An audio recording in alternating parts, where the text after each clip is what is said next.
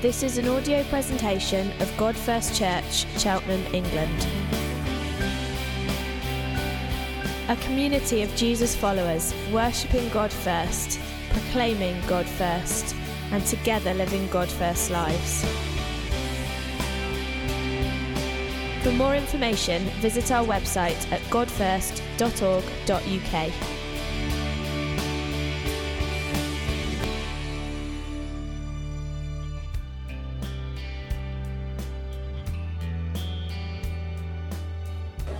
Morning, everyone. Sometimes when I prepare a, a, a, Sunday teaching, I know that I'm going to press big red buttons. I know that I'm going to press big red cultural buttons. And, and I know you think, oh, I love doing that because I'm from Yorkshire and I've really got no kind of emotional intelligence at all. But no, I really don't like doing that. I really feel very nervous at pushing your big red buttons. Uh, but I'm going to push these two today on purpose. Still echoing. Ooh, is it that? Is it from here? Um, the first one I'm going to push is our love of choice and our struggle with commitment. The other one, perhaps I'm going to push, is our view of ourselves as individuals. And also, you're probably feeling this already, maybe if you're new, our suspicion of leadership and institutions.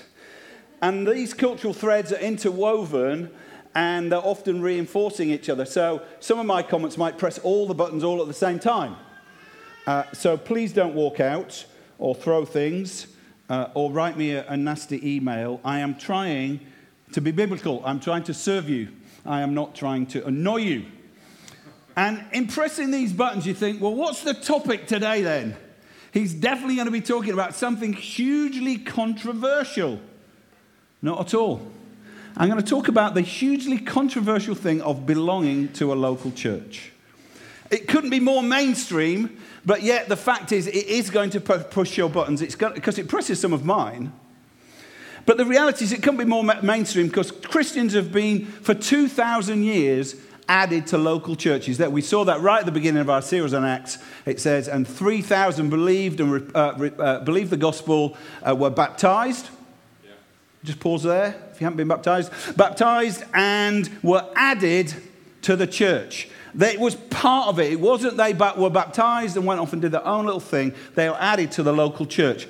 And so I think this is as important enough that I've done what I haven't done for ages, which is the series we were going to start this week.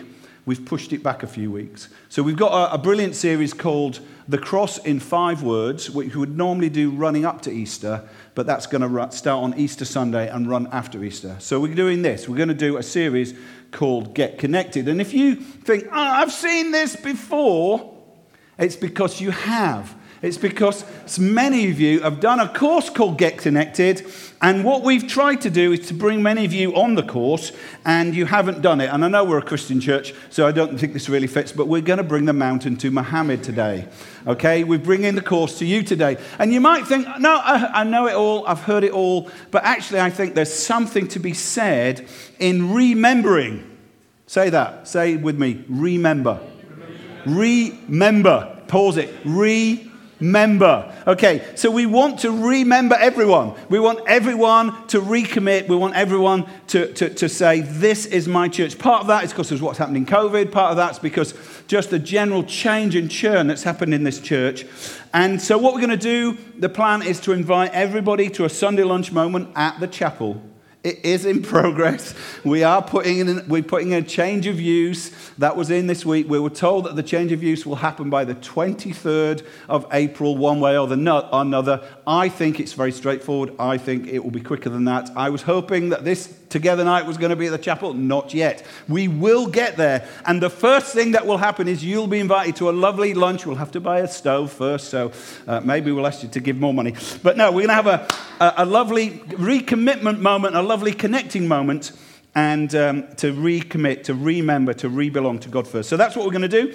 So over the coming weeks, over the coming weeks, we're going to look at um, some of these things that are in the in, actually in the graphic. We're going to look at what does it mean to be a gospel-centered church.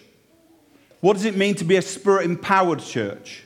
What does it mean to be a disciple making community? What does it mean, listen up, leaders and elders, to be, to be servant leaders? But this intro uh, is about what does it mean to belong to a church. Okay, is that good? Have a tick those two boxes you're supposed to do as a preacher. Culturally ch- in, give you interest and also tell you where we are. Okay? So if I've done that, that's fine. If I haven't, you can send an email to Christopher. Okay, so there are loads of pictures of the church. We did a series when we came back from COVID about the church because we wanted to people to kind of get their head around this idea, ecclesia, the Greek word which means the gathered people of God. And there's kind of, we did a series on it, there it is. Uh, we talked about uh, bride, body, city, family, temple.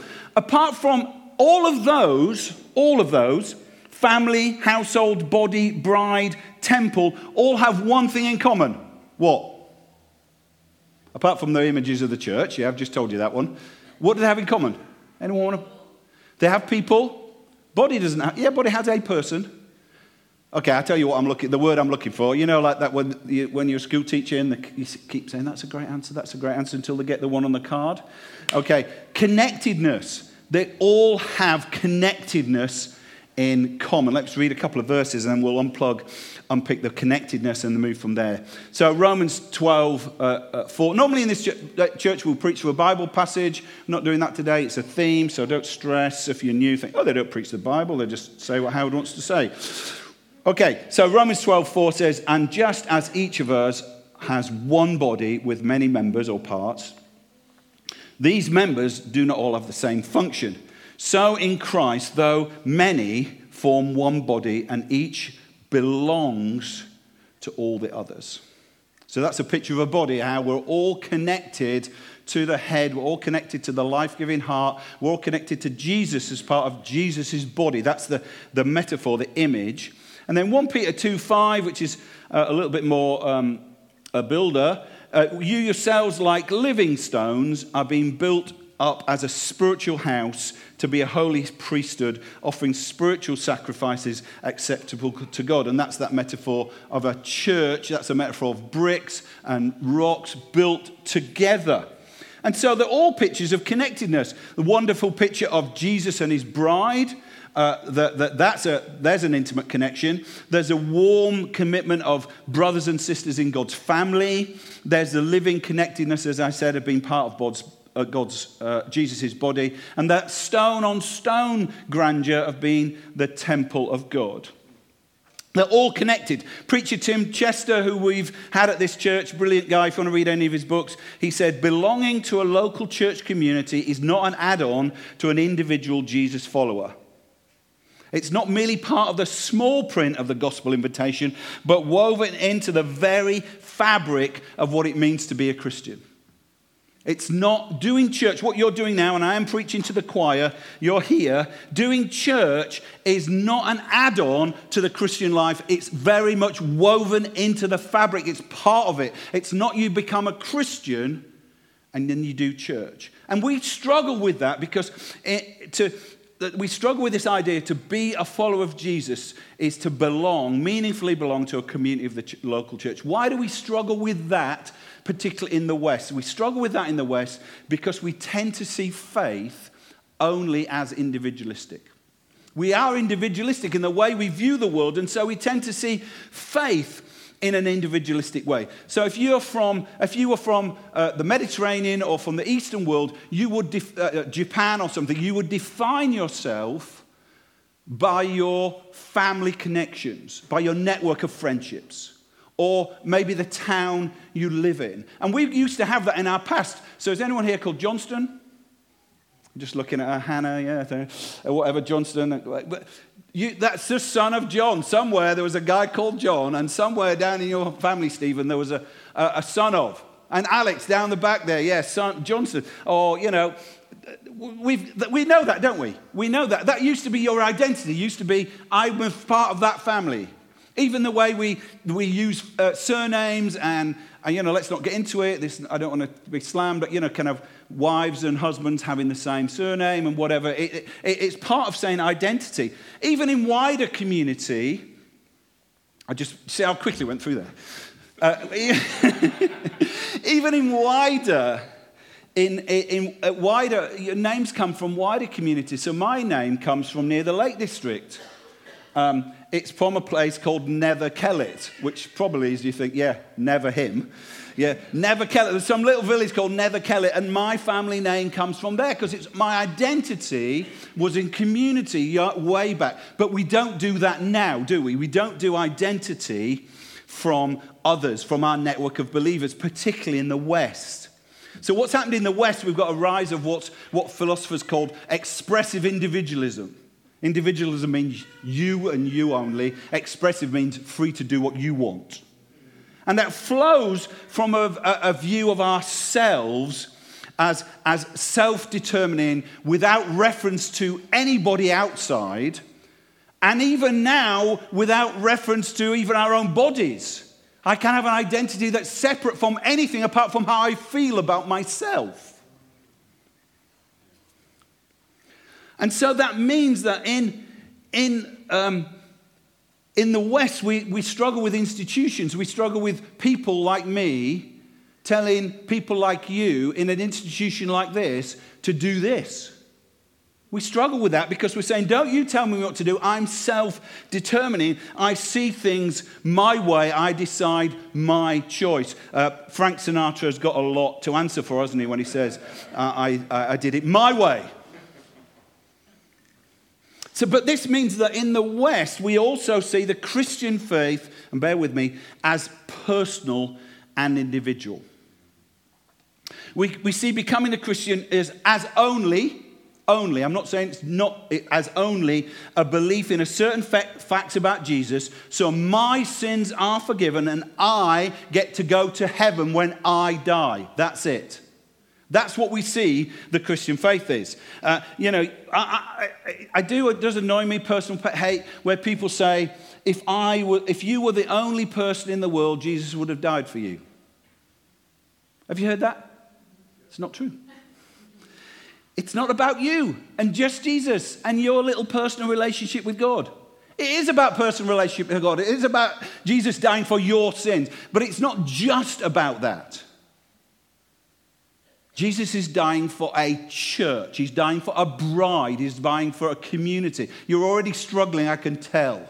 Because you've listened to the Alpha Course, and the guy from Alpha Course said, If you were the only person in the world, it sounds lovely, but Jesus is dying for his bride a collective community of the global church. Thank you for nodding. Oh, you're not from a Western culture, I see. okay. And, and, and, and Paul has this, it's one of my favorite verses, 1 Thessalonians 2 8.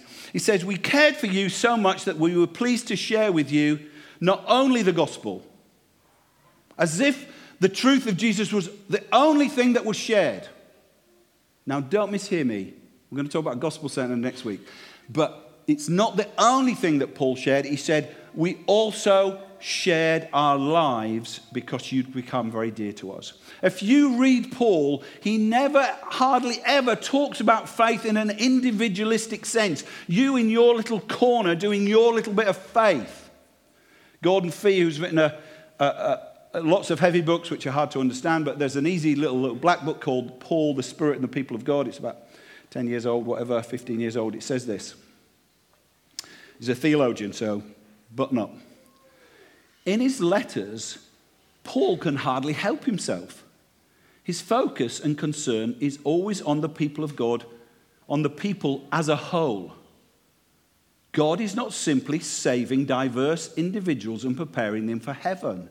Rather, he's creating a people, collective, and us for his name. Though entered individually, so it is individual, Sa- salvation is seldom, if ever, thought as simply as a one on one relationship with God.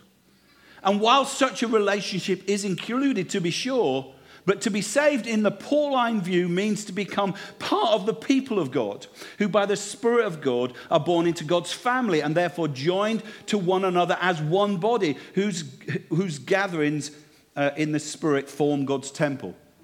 Do you agree with that? Good. You're not on your own. You're not on your own. You, you, the gospel identity puts you in Christ's body, puts you as part of Jesus' bride. But here's the way it goes, though, isn't it? So let, hold that thought. This is the way it goes. Going to church doesn't make you a Christian, correct? Okay, you can come here as long as you want, unless you find personal, oh, I dare say that personal, I'm contradicting myself, faith in Jesus, you're not a Christian. But what happens is we do this. Going to church doesn't make you a Christian. Therefore, that equals you can be a Christian without being part of the church. What's true actually is, becomes this jumping off point for something unbiblical. Now you're all, press your buttons now. Press your red buttons now. and we've done that. It's unbiblical. The Bible, Paul never, ever, Jesus never, ever talks about that. Just you in your little small corner. He's always talking about a people for his name. Brett McCracken in this book that I love, it's called Uncomfortable. It should have a big red button on the front, but it doesn't. Called Uncomfortable. Really like that, um, that book. It's, it's talked about how Christian faith is uncomfortable. It's, it's meant to make you uncomfortable. He says this Jesus calls us not to be to individualized, self styled spirituality, but faith in community, accountable to others. Christianity disembedded from the church is not really Christianity. It feigns to embrace Jesus while shunning his body. Boop, boop, boop. Self styled spirituality. Now, you think, well, what? So, should I have your styled spirituality, Howard? As if the institution has a right to tell me what spirituality I'm supposed to have? COVID made this worse. COVID made this worse. What happened is, COVID, the church became disembodied. Instead of being here next to somebody else, maybe that you know them, better still if you don't know them, next to somebody else, it became church online, didn't it? And we did our best, you know, so you watch the live. I know it worked. Even I felt it, and I used to record the sermons. you first you watch it live, don't you? And you think, yes, and I'll go on the Zoom, yes. And then next time you'll just watch it half baked and um, not go on the Zoom. And the next bit you'll watch someone else's church because they're much better than Howard and they only talk for 10 minutes. And the next bit you think, well, I'll watch it next week. And then the next bit you well, well it's rule of six, I'll go out for a walk with my friends. Didn't we do that? Guess what? And we're still doing it. We're still doing it. We've developed a habit. We've developed a habit. Hebrews, uh, the right to the Hebrews, I wish we knew it was, rather than to say the right to the Hebrews. But anyway, the right to the Hebrews says, Let us consider how may we spur, read that phrase. Is it not up? Is it not there? Is it not Hebrews? Did I not put it in? Oh, what a loser. What a, what a loser. Okay, I'm going to tell you, you can't read it. it says, uh, let, us not, let us consider how we may spur one another. Yeah, that's collective, towards love and good deeds. Isn't that a good idea? Not giving up meeting together as some are in the habit of doing, but encouraging one another, and all the more as you see the day approaching. What's that day? It's probably like a wedding day. It's the day of the Lord. It's day, the day when Jesus makes all things new. So we've got this rising pattern of expressive individualism where we've put ourselves at the th- center of our spirituality. And even here, this one. Let me just get a little, uh, a little kind of tick going. Has anyone heard it said, love your neighbor as yourself means you have to love yourself before you can love your neighbor? Yeah. We've all said that, haven't we? That's not what it means at all. Self love is assumed. Self love is, is, like, as we had in that song, self exalting is easy for me. Remember, was it in the first line of the song? Self exalting is easy. Self love is easy for me. It's not saying, oh, you have to love yourself before you can love others. What he's saying is, Jesus is saying, I know you're totally obsessed with yourself. Wouldn't it be great for you to be obsessed with other people? That's just for free. You can write to me later. And I've noticed this trend about, five, uh, about 15 years ago. I read this book called Blue Like Jazz. Probably none of you have heard of it, bear with me. It's a guy called Donald Miller, and I, I really liked the book. I read it at the time, and he says this I connect with God more outside the church. The church is all around us. And I thought, Yeah, that seems pretty good, doesn't it? I really like that one because, you know, I, I kind of grew up in the kind of um, you must do this, you must do that, turn up, sing up, cough, uh, cough up legalism of church. That, you know, going to church was all it was, and they told you what to do and whatever. And you think, yeah, come on, Donald Miller, you're hitting it now. You know, let's just kind of find God everywhere. But now I realize, I think I might have, have I written it down? Is quite, have I, yeah, I've written my rant there. Uh, an authentic response must do this, must do that, uh, turn up, sing up, cough at legalism institutional church. I thought, yeah. But no, it's the start of the churchless I faith. That's not mine, that's from Brett McCracken, I faith. That's an unbiblical, self defined, do what I want, pick and mix spirituality that leads away from being disciples of Jesus. Do you agree? Maybe you do, maybe you don't. There's not many people say I agree with that. Churches everywhere can just connect with God everywhere. But what happens? That just becomes I do my own thing when I want, how I want. And the interesting thing is, I've observed, and I've been around this a while. I was 63 this week. Thank you for the two cards. Um, uh, I've been around a while and I've seen the drift that happens. But let me give you a big example. You might or might not have heard of an American pastor called Rob Bell. Anyone heard of him? About five of us. Oh, no, more than that. Good.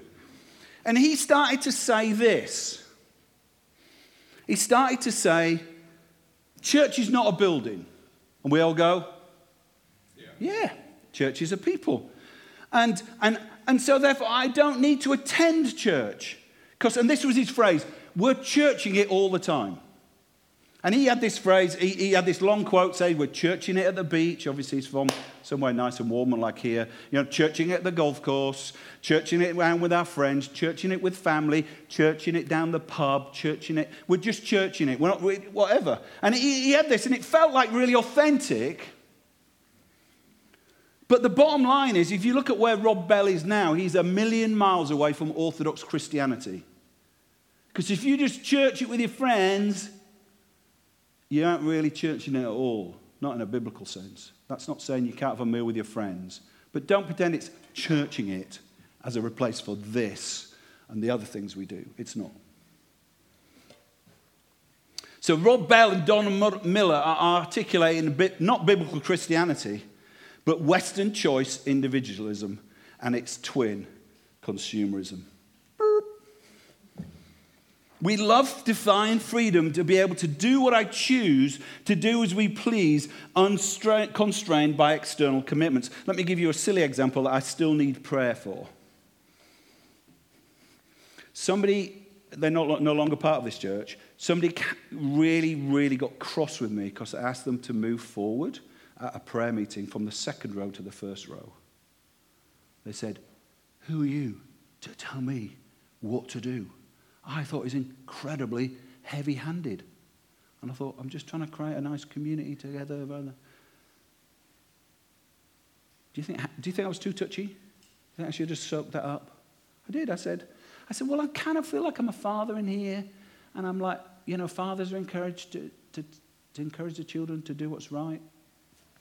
He wasn't having it. Because we think freedom means we can do as we please, unconstrained by external commitments. And you know, if you're a mum, that's not true. And you know, if you're a father, a mother, a brother, a sister, a co worker, you know that's not true. Freedom doesn't mean you get to do what you want without reference to anyone else. It means you're in community, whether you like it or not. Mark Sayers, uh, uh, uh, I, have used this quote before because I think it kicks me and kicks you, kicks others. I'm not trying to kick you, but it just, I'm trying to say hello.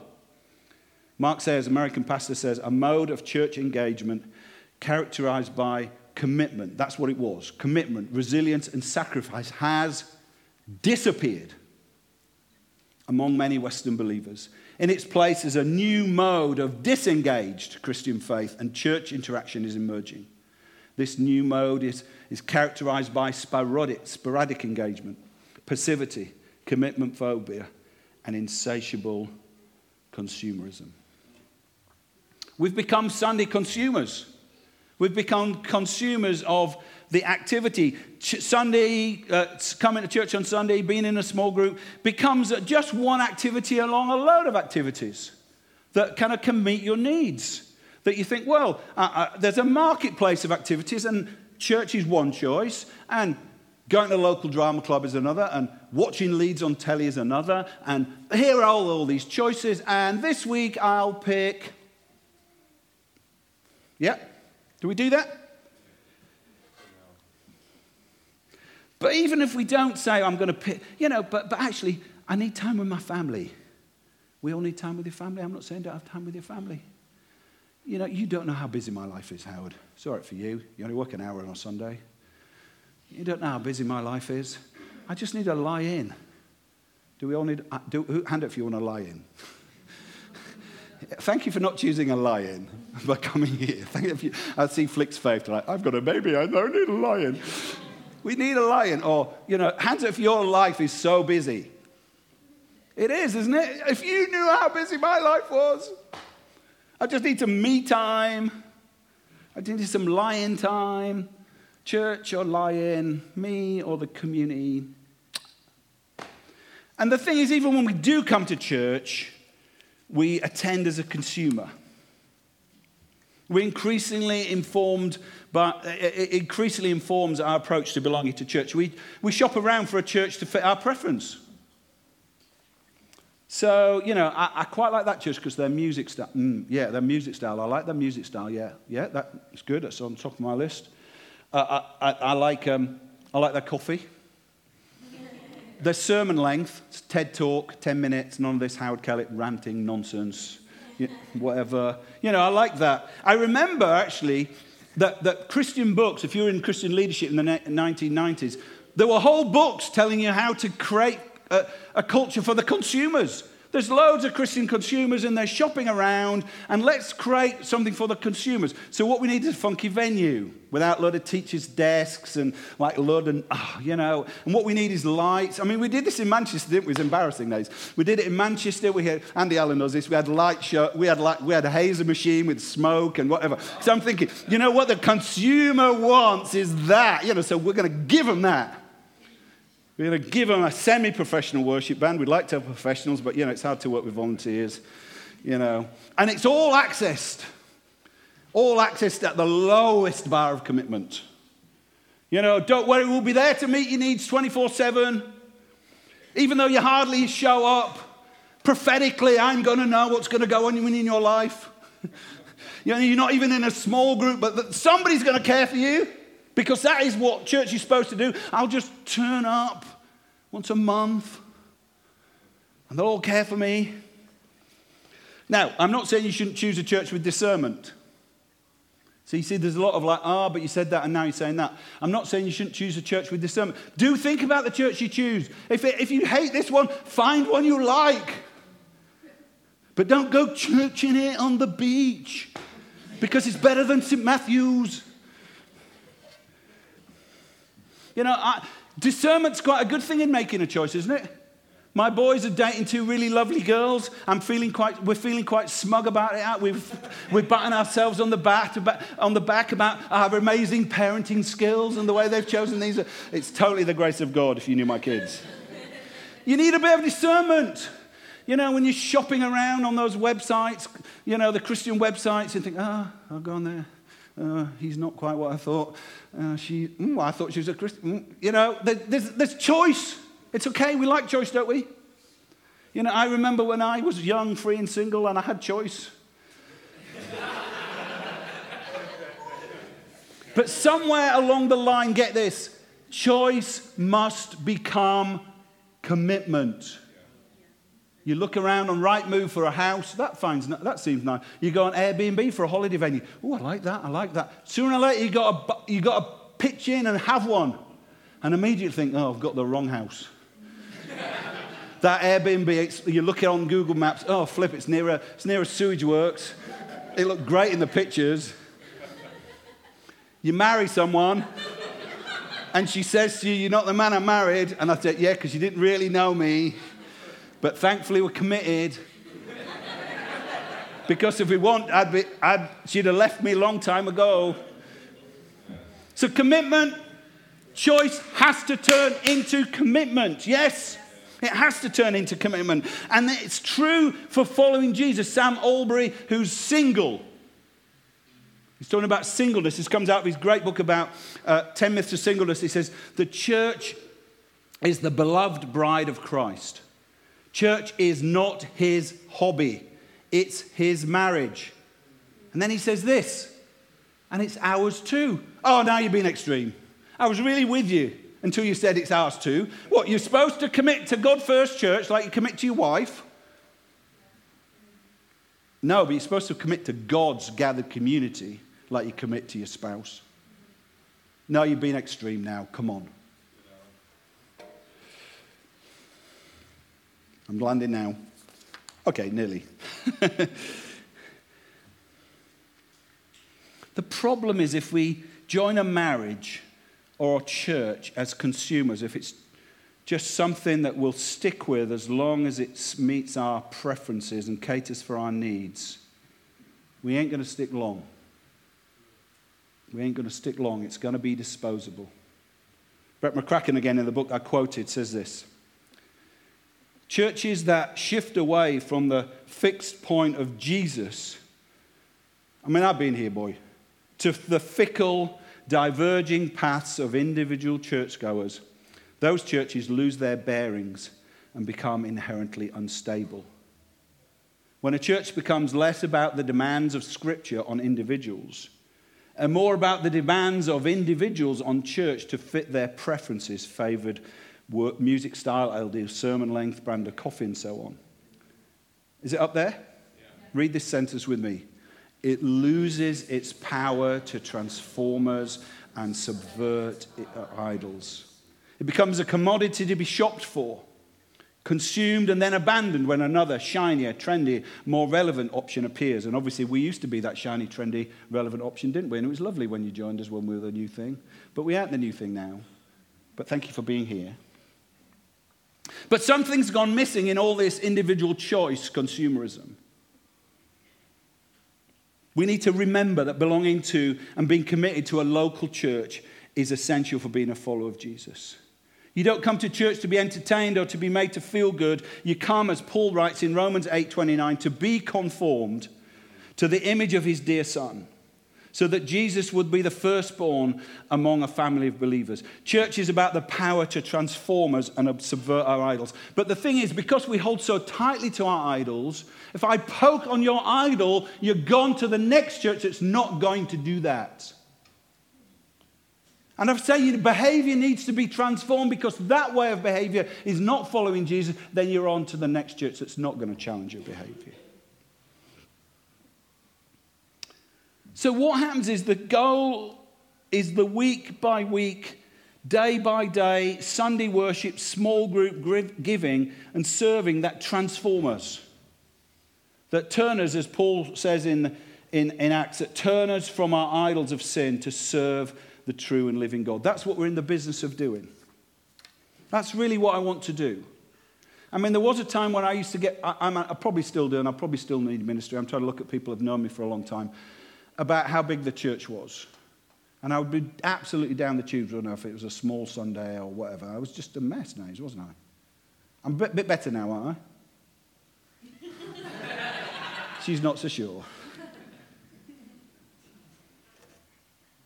And I guess it's so easy when you read those books in the 90s and the early noughties to concentrate on the wrong thing. To concentrate on the wrong metrics, to concentrate on those things that didn't tell us about the heart. So, why did we call the church God first this time? The church that I was in in Manchester was called Hope Church. Called it God first, A, because I knew a guy in, in South Africa I loved a lot who called his church God first, and I thought, oh, yeah, I like that. So he, fa- he found this quote for me now, let us ask ourselves some very plain questions. Is, is a South African? They, they kind of do that, don't they? They like to ask you plain questions. I'm looking at Christopher, he's giving me nothing back. Now, let us ask ourselves some very plain questions. Does God come first in your life, or does your business hold supreme place? Is it God first or pleasure? God first or money? What about my family, my loved ones? Do they come first or does God? What then are the terms of discipleship? Let me give the answer in two words God first. And if I could, I'd put them on a banner in the sight of every congregation in the world God first. So, how do I measure what's in your heart? I can't. I can't see into your heart. I can't see where the idols are and the areas you need to be transformed. I can't. And but there are, there are some metrics, and don't mishear me. This is not turn up, sing up, cough up, institutional slam. But what do you make of these metrics? What do you make of these metrics? On any given Sunday, a third of God Firsters aren't here. This week, only 55 of us out of 130 attended our small groups. 40% of attenders aren't committed, they're not members. A third of G1 don't serve on a Sunday or midweek. And only 30 people come once a month to prayer meetings. Now, you could say, Howard, you've got obsessed with numbers. That's your trouble. You need prayer ministry, and I probably do. But actually, I believe that they tell me something. They don't tell me everything. You know, I know that sometimes there's stuff happens and you need to be away. And, you know, I'm not saying you've got to be there every Sunday to get to heaven when you die. I'm not, please don't mishear me, but I'm saying it does say something.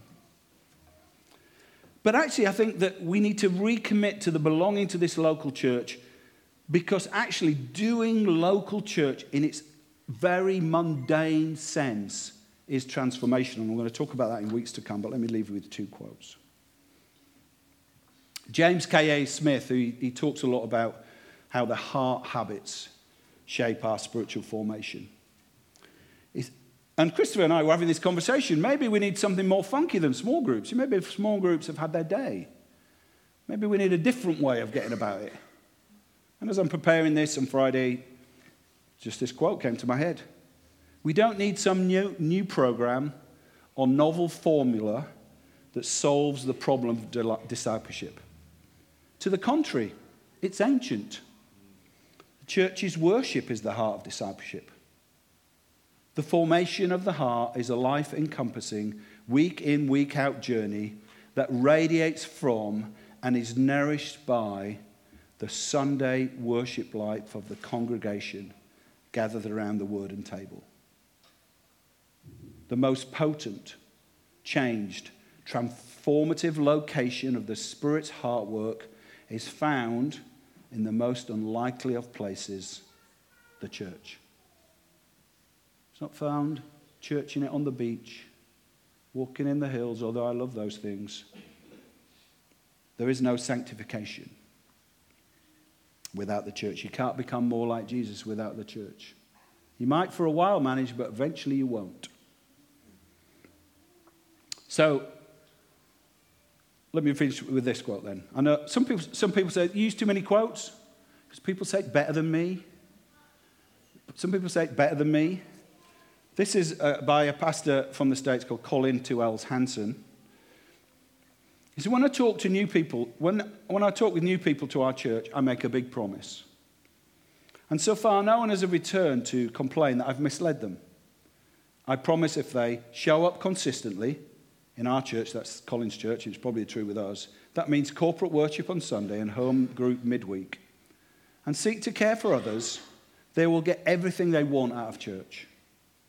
By fulfilling just these two simple tasks, they'll find friendship, biblical knowledge, practical help, and pastoral care. But ultimately, they look back on a life of spiritual growth that has become more like Jesus.